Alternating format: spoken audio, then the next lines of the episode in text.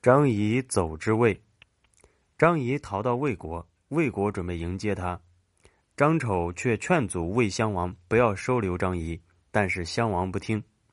张丑退朝以后，再度见征襄王说：“君王是否知道老妾侍奉正妻的故事吗？孩子长大了，自己姿色也衰老，以后也只有改嫁。